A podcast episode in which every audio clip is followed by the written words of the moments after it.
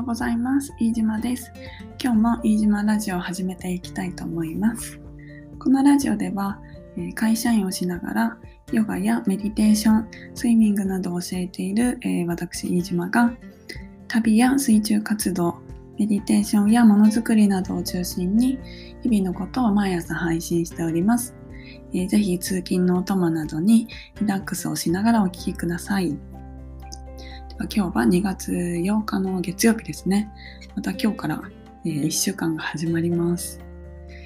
え、昨日は結構暖かかったですよね。ポカポカして。で、そう天気予報を見たら今日は昨日より最高気温が東京東京だと最高気温が6度ぐらい下がるみたいで、ね、なのであ今日は寒いんだって思いながら天気予報を聞いてたんですけど、うん、皆さんぜひ暖かくしてお過ごしください。で私は昨日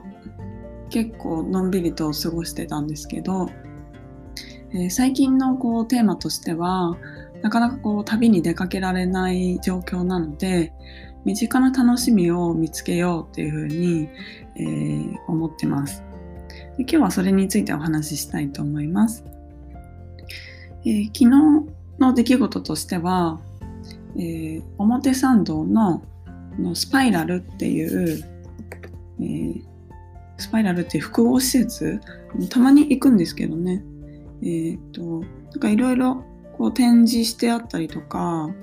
うん。えー、アートアートの展示とかいろいろイベントとかやってたりあとは、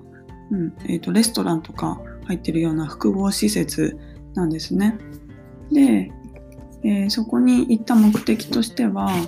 あのー、ですねちょっと知ってるア知ってるアーティストさんって言えばいいのかな？なんていうふうに。あのね、なんか見に行きたい展示があったんですよね。うん。で、その方っていうのは、あの、タイ人のアーティストさんなんですけど、えー、タイと、タイのバンコクか。タイのバンコクを拠点に、えー、活動しているアーティストさんで、で、イラストを描くんですね。で、そのイラストをこう見に行きたいなって思って、えー、昨日はそこに行きました。で、あとショップとかも入ってるんで、なんか欲しいものがあったら買おうかなって思って行きました。で、まあ、普段あんまりこう、都心の方に、東京住んでるんですけど、都心の方にあんま出かけるの好きじゃなくて、人がたくさんいるのって苦手なので、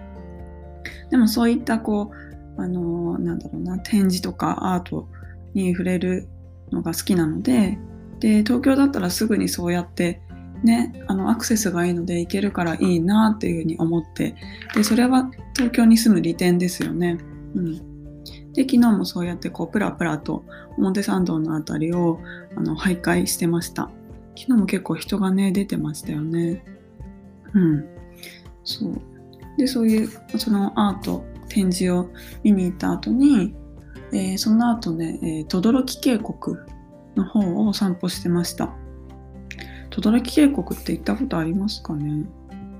東京の世田谷区にある渓谷なんですけど、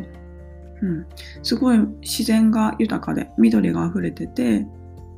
で、えー、まあ、川も流れてもちろん川流れてるのでこう川の音も聞こえたりとか、うん、あとは、えー、日本庭園やあの神社が中にあります。そう。なのでこう道沿いを歩いているだけでこういろんな景色が楽しめるんですよね。でまあ道幅が狭いので結構こうなんだろうあの人とすれ違う時にね川に落ちないかなってちょっと心配になるようなそんなそれぐらいの狭さなんですけどでもなんかそういう環境も楽しいなって思ってはい歩いてました。うん、やっぱりこうなんだろう東京に住んでいてもえー、行ったことがない場所ってたくさんあると思うのでそうやって次はどこに行こうかなあそこもう一回行ってみたいなとかそうねあの探していくと自分のお気に入りの場所っていうのがだんだんできてくるかなっていうふうに思います。旅もいいんですけれども、まあ、なかなかそうやって、えー、すぐ行けない時に、うん、電車に乗って、えー、近場で何かこうリフレッシュできる場所っていうのをいくつか自分で持っておくとすごい日々の生活が良くなるのかなっていうふうに思ってます。であと昨日は久しぶりにあの市民プールに泳ぎに行きました夜になんかねあの陸陸上生活疲れるっていうかなんか泳が水の中に行かないと疲れるんですよねすごく体が。でそうするとこう気持ちもなんか下向きになる下向きネガティブというかななんだろうなうんこうなんか前向きにならないのでなのであ体が疲れてるなって思ったらちょっと水に入ろうっていう風にしてます。で私普段は、えー、朝泳ぐことが多いです。でしかも泳ぐって言ってもこう結構がっつりトレーニングをするというかトライアスロンスクールの朝スイムに参加してるのでなので、えー、皆さんたくさん泳ぐ方ばっかりなんですね。でちゃんとコーチもいてメニューもあってで朝の6時半からかな？1時間半ぐらい？で泳ぐ時だと4キロ朝4キロとかそれぐらい泳ぐんですけどうん。で普段はそういう風に朝泳いでますけれどもあの、まあ、朝ねちょっとゆっくり過ごしたいなっていう時もあるのででそういう時はあのなるべくその気持ちを優先しようと思ってます。でただやっぱり泳ぎたいなっていうのは変わらないのでで昨日は久しぶりに市民プールに行っていました。市民プールだとこうね人がたくさんいるし皆さんこうスピードが違うのでなかなかね自分のペースで泳げなかったりとか、うん、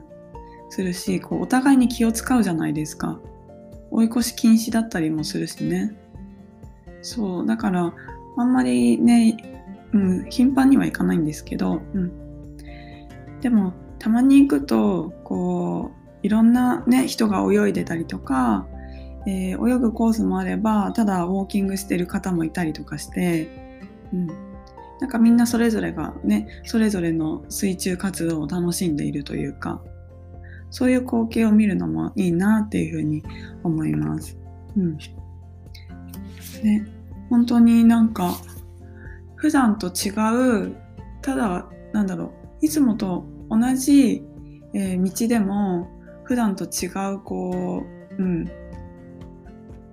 うん、普段ななんて言えばいいんだろうな、うん、普段と同じ道でも例えば、えー、自転車で行くのと歩いていくのでは全然感じることも違うと思います。で昨日も実際に、えー、普段は駅まで自転車で行くんですけどちょっとゆっくり歩いてみようとか、うん、そういった、えー、いつもと違う選択をしてみました。うん、そういうことでねあの見える景色今お伝えしたように見える景色も変わってくるしあこういうこともできるなとか新しいアイデアが浮かんだりもすると思うので、えー、ぜひ皆さんあの、うん、今日も例えばいつもこの道を通るけれども今日はこっちの道を通ってみようとか小さい選択でいいので何かいつもと違うことっていうのを取り入れてみてはいかがでしょうか、えー、では今日は、えー、何について話したか忘れちゃった。えっと普段と違うこと？あそうだ。えっ、ー、とね今日は、えー、身近な楽しみを見つけることだ。身近な楽しみを見つけること、うん、についてお話をさせていただきました。今日も最後までお聴きいただきましてありがとうございます。では今日も皆さんにとって良い一日でありますように。またお会いしましょう。バイバイ。